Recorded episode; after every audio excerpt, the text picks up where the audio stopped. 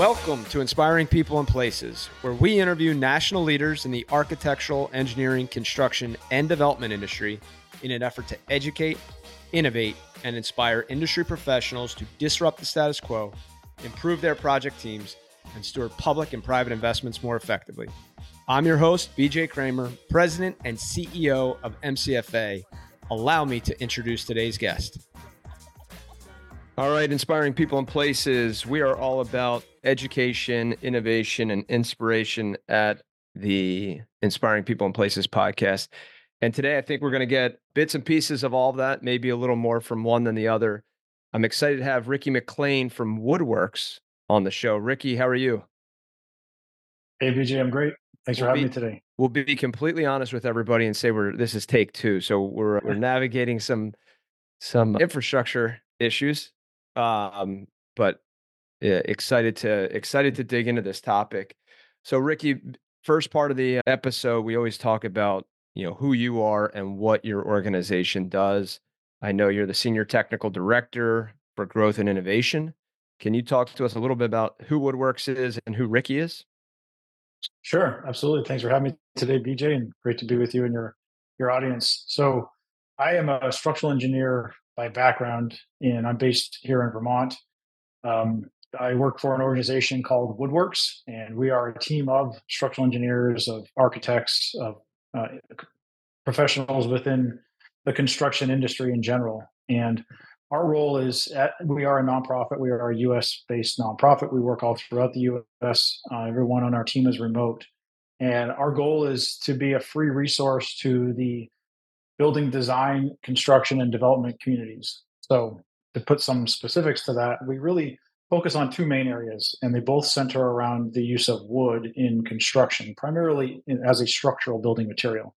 So that could be light wood frame construction, you know, two by six walls, I joist trusses, uh, solid sawn lumber framing, or heavy or mass timber construction, some larger sections of wood used as structural members, beams, columns, slabs, walls, those types of things. And maybe later we can get into some more of the details there. But essentially what we're doing is we're we're a free, so no cost to the people that we interact with service uh, working with again architects structural engineers and developers and contractors to help them on specific questions with specific projects so let's say somebody reaches out to us and they have a five story uh, apartment building in dallas that they're working on. They have some questions about you know does the building code allow us to do this particular thing that we're trying to do? What are some of the challenges and hurdles with trying to do this thing?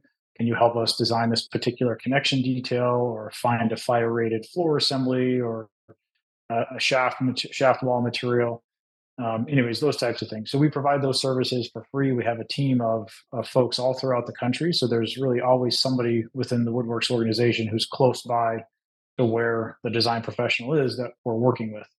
And then the second main thing that we do is education. So we have a lot of resources free resources on our website as well as host uh, a monthly, at least one monthly free webinar on some type of technical design topic related to wood in construction. Um, and then we also help uh, host and participate in a number of other industry conferences and educational events. Um, you you mentioned that's a free resource. Where can people find you? Yeah, best place to find us is just our, our website, which is woodworks.org. And there's a couple kind of key things I'll point out there. Number one is when you go to that homepage in the upper right hand corner, there's an orange button that says, I think, project assistance or free project assistance. That's the way to find our team, essentially. So find the person that's closest to to you or whoever is looking for that. And then the second piece is the the technical resources. So at the top there, there's a there's a tools tab and a learn tab um, so those are ways to access those free resources. Awesome. And we'll make sure we put all that in the show notes for our listeners. Out of curiosity, I've I've been in the nonprofit realm mostly on veteran initiatives and nothing is free, right? We have to be doing fundraising in the background. Are you guys anchored or sponsored by by somebody that's that's ensuring your your going concern?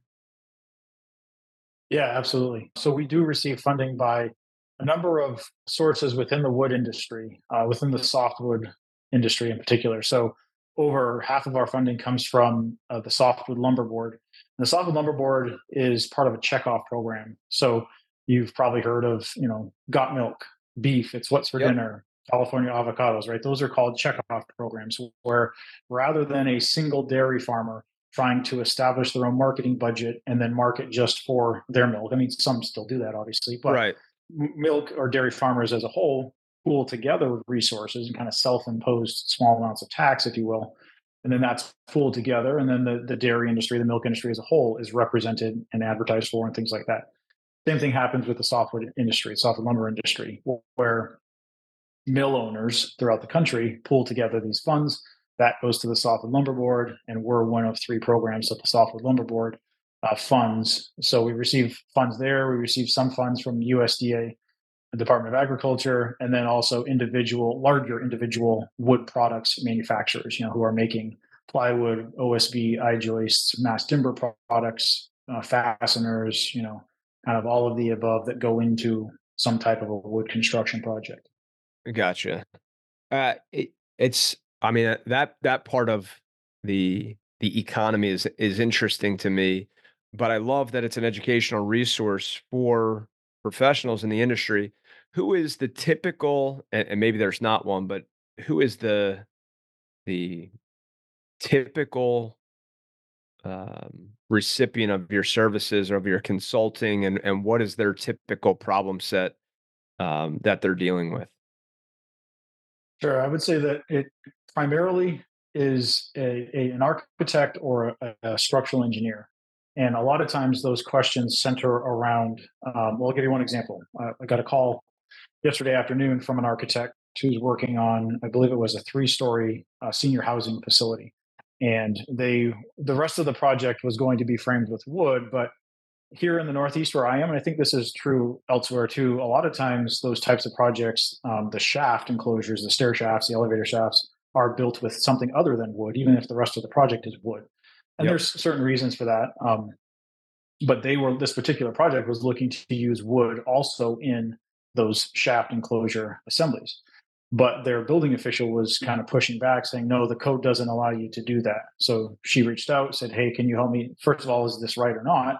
and can you help me find a code path that might allow us to do this so you know we, we had a conversation sent her some follow-up information kind of pointed out the breadcrumbs in the building code that do allow that would allow them to use wood in construction so a lot of it is things like that where you know they were already planning to use some type of a wood product or project and we're just helping kind of ease the, the barriers or the hurdles if you will. Occasionally it'll be like a very early stage project where a developer will reach out and you know kind of want to better understand what would be the financial impacts of using wood or mass timber on this project. So that's more of a higher level discussion but helping them you know understand some of the pros and cons what have previous projects realized through the use of wood that so the two things that come out to me you know obviously not being in it is the financial impact. So as as wood becomes cheaper or more expensive versus steel, you know, eh, that's certainly going to weigh my decision. But then the architectural side or the the aesthetics of what that could look like is the other. On the flip side of that, the the number one thing that comes to me because you'll always hear it is as soon as you go over a certain you know uh, number of stories, you've got to move away from wood because of fire code or, or life safety. I imagine those are things you're you're well versed in. What is talk to us about both sides of that argument? I mean, I, I want you to be able to to pitch why why wood is uh, a reasonable substitute, and and then I want to get into the the structural capacity of uh, mass timber. Sure, no, absolutely, and you know I'm certainly not one, and our team isn't one to suggest the use or promote the use of, of wood or mass timber in applications that just simply don't make sense. Right. Uh, you know, so we we we're try to be realistic with people too about there are certain projects that certain projects that an owner or developer was is just bent on making mass timber work. For an example, you know, even if it costs more, and in in some cases, many cases, it does. Um, mm-hmm. Um, but there could there can be some other benefits, you know, tied to Um, maybe that developer is looking to exit the project five years down the line, and the value is higher. The residual value of the building is higher because of the fact that it has the enhanced aesthetics, like you mentioned, of using mass timber. But you know, a lot of the initial upfront cost considerations with with I'll focus on mass timber in particular center around the fact that it's relatively new. It's relatively new building material here in the U.S. We really just well, we we saw the first commercial use of mass timber in the U.S. in 2011, I believe it was. That was just a small two-story building in Montana, and since then it's accelerated fairly rapidly. We're almost 2,000 mass timber projects in the U.S. We currently have the world's tallest mass timber building right here in the U.S. Um, it's a 25-story project in Milwaukee. So it's it's grown quickly. The the costs have, you know, certainly changed over time. Um, I would say in most cases, if you're comparing the cost of these structural materials, so beams, columns, slabs, wall panels, to other building materials, it's a mass timber is almost always going to be more expensive, but it does result in some benefits that potentially, not always for sure, but potentially can either account for some or potentially all of those cost uh, material costs so, you know, you're looking at things like speed of construction. Mass timber is generally speaking creates about a 25%, 30% schedule reduction in terms of the actual processes of installing the materials. Um, in, in high rise projects, for example, it's fairly common for mass timber to go up at a rate of about one story every three to five days or so. Um, and it's you're not waiting for anything to cure. You know, you're just erecting the materials, and then you're working on that platform to erect the story above. So that's a potential benefit. I talked a little bit about the the differences in terms of the kind of market differentiation, if you will. So mm-hmm. because mm-hmm. of the fact that mass timber is still relatively new, there aren't many projects. So let's say you're building a multifamily project in downtown Denver, and there's a you know thousands of multifamily units under construction in downtown Denver right now. But 99% of those are just kind of traditional materials. They're not mass timber. So by doing yours as mass timber, you're creating market distinction and differential differential. That's going to potentially allow you to charge higher um, lease rates, or if you're going to sell sell these condos, it's going to allow you to potentially you know have lower tenant turnover, attract uh, tenants faster. You know, so there's some potential financial benefits there. Mass timber is a fairly lightweight building material, so in some projects, you know, it's it's been able to solve some challenges with like poor soil conditions or you know the need for lesser foundations. Um, smaller crew size on site is fairly common with mass timber. Usually, looking at a, a crew size in the range of seven to ten uh, workers on the jobs on an active mass timber job site. So those are some of the potential benefits that, again, certainly not always, but sometimes can help account for the material premiums that come with with the material itself. And then to your point about the like the, the height limits or the, the you know how tall can you build it? Up until the well, up until about 2020, the you're absolutely right. The building code really didn't recognize any difference between mass timber construction and light wood frame construction in terms of how they perform, fire safety, structural performance. So due to that, you could you could build a five or six story light wood frame building, you could build a five or six story mass timber building, but the 2021 version of the code, so the US is on the International Building Code, which is updated every three years. The 2021 version was the first version to kind of recognize those differences in mass timber. Um, a lot of that was in response to specific full scale two story fire testing that was done on a mass timber structure um, just outside of Washington, D.C. And so the 2021 code allowed allowed three new construction types that allow you to go up to 9, 12, or 18 stories with mass timber.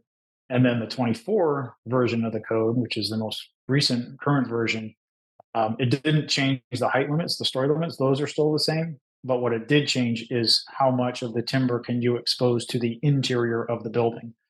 Because with those, okay. the 21 code changes, as you went taller, you could still build it out of mass timber, but you had to cover a lot of that timber up with like gypsum wallboard or some type of a non-combustible material. So, due to another round of full-scale fire tests, the the exposure limits for the timber were, were increased up to a 12-story limit.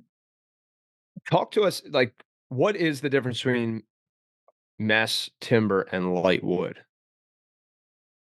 Sure. Yeah. what's interesting is that in a lot of cases, mass timber elements, like the individual pieces of a mass timber building, mm-hmm. are just compilations of a bunch of light wood gotcha um, pieces. But essentially, lightwood. The way that, that I think about lightwood frame construction is is again, it's you know, it's it's components that make up an assembly, but they're usually covered with something else. So a, a stud wall that's framed with two by fours or two by sixes, but it's covered on both sides with gypsum wallboard. Parallel chord floor trusses or I joists for a roof or for a floor that are covered, you know, with gypsum wallboard on the ceiling side, floor sheathing on the top side. Whereas mass timber construction is large cross sections of wood. So think of, and maybe like a slight distinction that I would make is even between heavy timber construction and mass timber construction, where heavy timber construction is, you know, you've seen like the old mill buildings, or it's even common nowadays in, you know, like some commercial winery projects or, or churches or schools or custom single family homes where you have the large exposed timbers. But in most cases, those are each each like column or beam is is from one log or one tree right. right? The old adage was large column large tree. You had to that's why a lot of old growth lumber used to be used a lot in construction.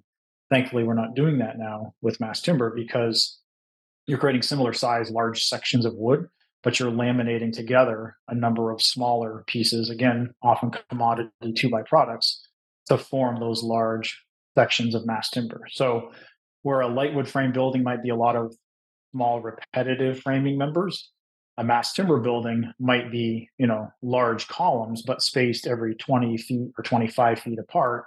And then large glulam beams, for example, timber beams supporting a solid seven inch thick timber slab, if you will. So it's it, in terms of like what is it more similar to structurally? It's much more mass timber is much more similar to a structural steel building or a concrete building where you're creating you know one way or two way spanning beams and slabs um, as opposed to like a light frame bearing wall system which you'd use in a light wood frame building or like a steel stud building cool any specific project that that was like a, a real good case study in either a cool use of timber framing or uh, or mass timber or was really complicated to navigate but but you got it through yeah, I'll give you two. The first one was the first all was the first one I'll mention was also the first mass timber project that I had the opportunity to visit in person. Okay. And it was a it was a definite kind of eye opener for me. If any of your audience has has not actually visited a mass timber building but have any inkling of interest, I would highly suggest visiting, you know, an active job site if that's an option, or a completed building. Um, so the building I'm talking about is at the it's on the campus of UMass Amherst, in okay. Western Massachusetts. It's called the John Olver Design Building. And the reason I mentioned that particular project is they there was a lot of innovative uses of mass timber. It wasn't just, I mean, not that, you know, just mass timber is kind of cool in and of itself, but they did a lot of unique things with it. Things like timber brace frames. So if you see a lot of times in a um, structural steel building where chevron braces, you'll have tube tube steel shapes or wide flange shapes as the braces, the lateral bracing of the building uh, but they used timber for those, which is still to this day very uncommon to do that. Um, they used what's called a timber concrete composite floor slab. So CLT, CLT is cross laminated timber, and that's one of the options for a mass timber slab that spans from beam to beam. But most projects just use that as the slab. What they did was they took that slab, they had knife cuts into the top of it at periodic locations they took epoxy into those knife cuts and set a, a, kind of a perforated steel plate that was kind of half embedded into the timber and then half mm. stuck above the timber. Poured a concrete topping over that entire surface. So those steel mesh plates tied the timber and the concrete together compositely. And that stiffens the timber quite a bit. So, like where that timber slab normally could have spanned about 15 or 16 feet, in this particular project, it spans, I believe, about 25 or 26 feet, clear span, you know, without structure below it. So that was a very unique project um, and a really innovative project for some of those timber uses. And then the second project I would mention is I alluded to it earlier, the 25 story project in Milwaukee called right. Ascent. It's it's uh, the lower six stories are concrete, and then the upper 19 stories are mass timber. And I had the opportunity to visit that one about a year ago, and again, we, we worked with the architect and the design team quite a bit during design, but but just kind of seeing that in person and experiencing it, um, we were able to kind of walk through some of the individual units that they had release, um, as well as the amenity space. Um, it does, I don't know, I think it really does make a huge difference. Just I'm a proponent for getting, especially like young engineers and architects, out to active job sites as much as possible and kind of seeing when you're sitting in your office designing buildings, you need to make that connection to what it actually translates to in the field. Right. So having the opportunity to do that on both of those projects was was really key. That's great. Um, quick question on your background. How long have you been at Woodworks and, and what did you do prior to this? Sure. Yeah, I've been with Woodworks for uh, over nine years, going on nine and a half years. Prior to that, I worked for a structural engineering consulting firm here in Vermont. So uh, it was a relatively small firm, but you know we were we were doing structural design of everything from custom single family homes. You know, we talked earlier about Stowe, Stowe, Vermont, a lot of yeah. them near ski areas, and then you know a lot of higher education buildings, you know, fire stations, dormitory projects, those types of things. Cool. Inspiring People and Places is brought to you by MCFA. MCFA is a CVE verified, service disabled, veteran owned small business. At MCFA, our why is to inspire people and places through project leadership. We provide planning, strategy, program management, and construction management support services to a wide variety of public and private sector clients. Switching gears a little bit, some rapid fire questions. Any favorite books? Oh man, I've been I've been uh, devouring books lately.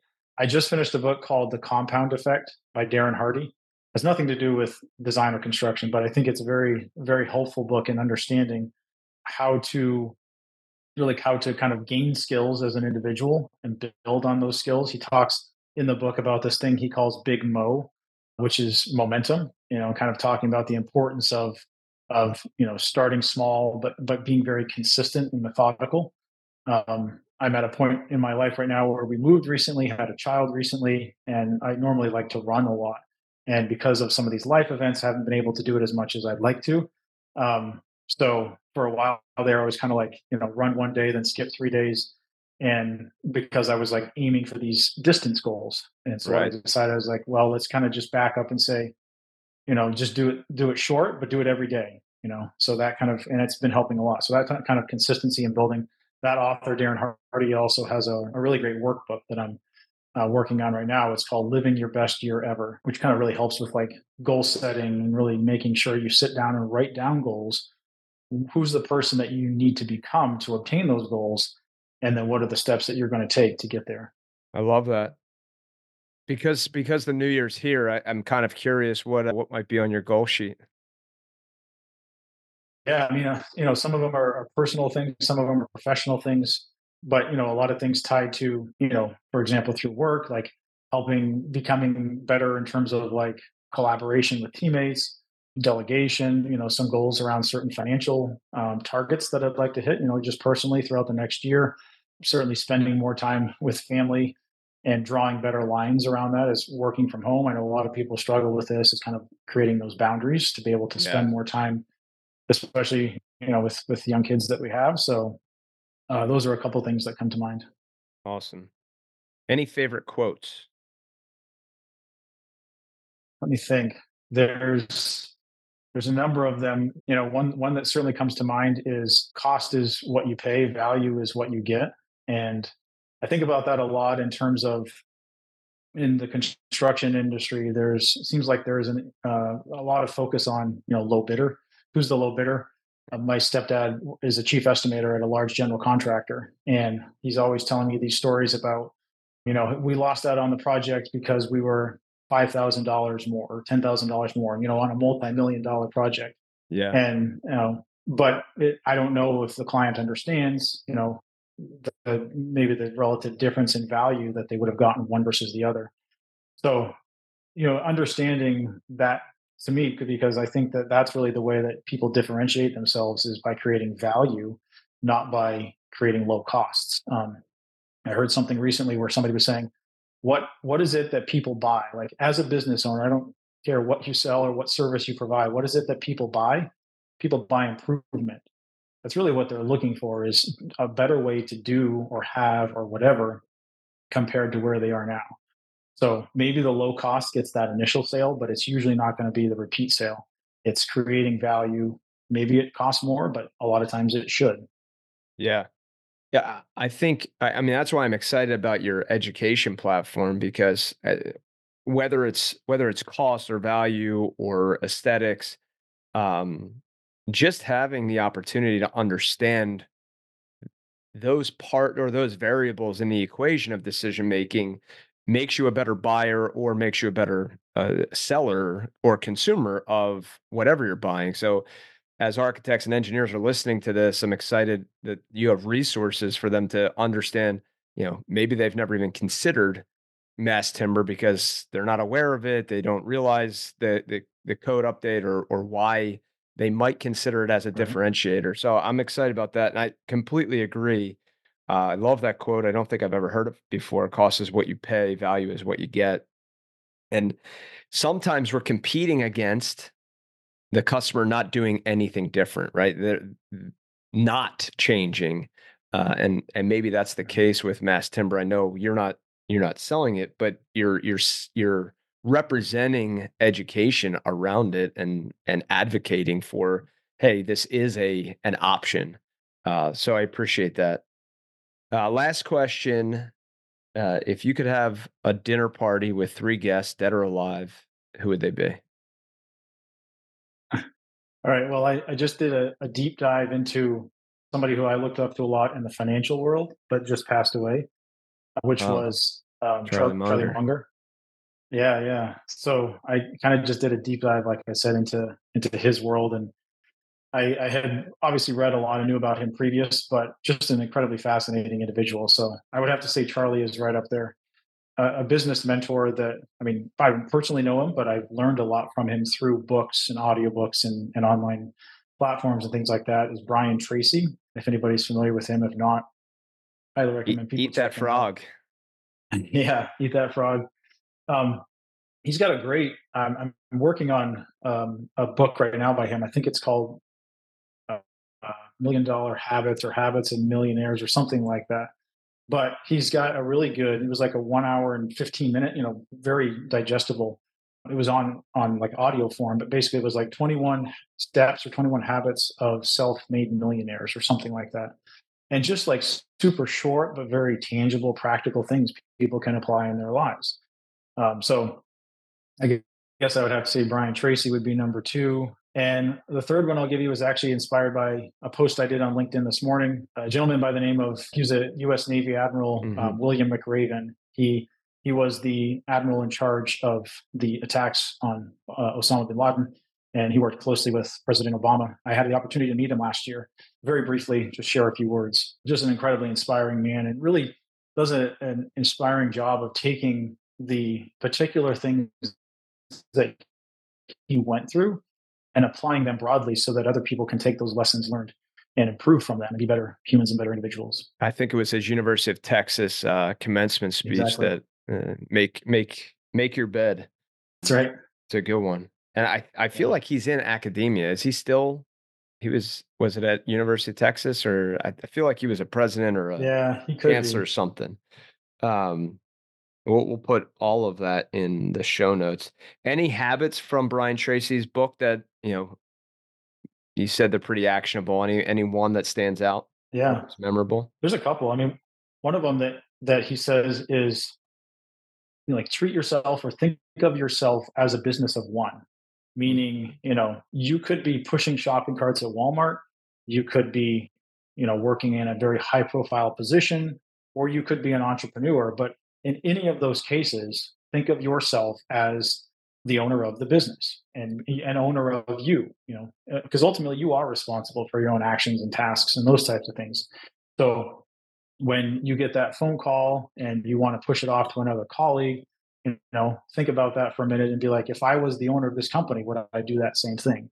Um, that to me has been very impactful over the past year. He has a lot of good, just sound financial advice in terms of you know things like I think he calls it the wedge effect. Every time you get a raise, um, save fifty percent of it. You know, simple things like he talks about. You know, when he was holding a conference and basically said like, who here thinks that you could solve all your financial problems if you if you could double or triple your salary? you know, everybody raises their hands. And he said, think back. Was there a time when you were earning half or a third as you are now? of course, everybody raises their hand. And so what's happened is their salaries have changed, but their problems have followed them because they haven't changed their habits. So there's a lot of good practical financial advice there too. Those are great habits, especially as we're going into the new year. There's a Stephen Covey quote. Let me see if I can grab it really quick. It's essentially the spirit of it is your systems are designed to give you the, result that you're getting right now. So mm. habits habits are our systems and yeah. whatever our personal calendar system, whatever our personal our daily routines and weekly routines and weekly battle rhythms as we call it like they're designed to give us the results we're getting. So start analyzing those habits and those systems if you want to get different results. So not a big New Year's resolution, but I am a big habit changer guy. So lo- love all those. Close us out. Floor is yours. Anything you want to say to young people coming into the industry, professionals that are in the industry, considering, you know, whether it's kind of motivational, inspirational, or educational, the the floor is yours. Close us out. Yeah, no, thank you very much. I mean, one thing I would say to, to young professionals is one thing that I had wished I learned a lot more of in college, um, but but I've had to learn on the job is communication skills. So practice those. You know, gain communication skills, written, oral, you know, presentation, and all of the above.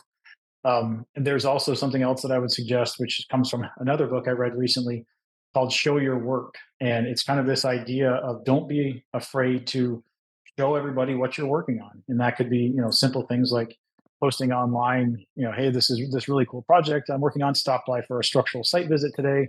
It could be you know if you're still studying could be some paper that you're working on or whatever but there's a really great long quote i won't read all of it but basically it talks about how you build your network and you build potential future opportunities by simply showing your work so I would definitely advocate for that as well.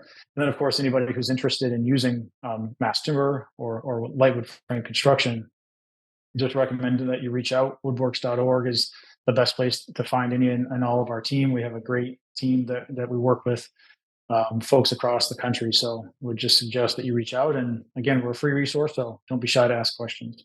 Awesome. And we will be sure to put your LinkedIn, uh, your personal LinkedIn uh, profile on the show notes. Ricky, appreciate you taking the time to be with us. Wishing you and the Woodworks team and your family a uh, healthy, prosperous 2024. Awesome. Thank you so much. Same to you, BJ. Hey, everybody. If you're enjoying this show, do us a favor and subscribe to Inspiring People and Places on iTunes, Spotify, or your favorite podcast hosting platform. We'd also greatly appreciate if you left us a review and shared this with other entrepreneurial public servants and all your friends and family in the AEC space. Be sure to visit our website, www.mcfaglobal.com. Sign up for our newsletter to stay in touch with us and learn about all of the projects and clients we're helping. Last but not least, we are hiring. We are always hiring. Do us a favor, take a look at what jobs we have open, contact us through our website, or connect with me on LinkedIn. Until next time, have a great rest of your week and a great weekend.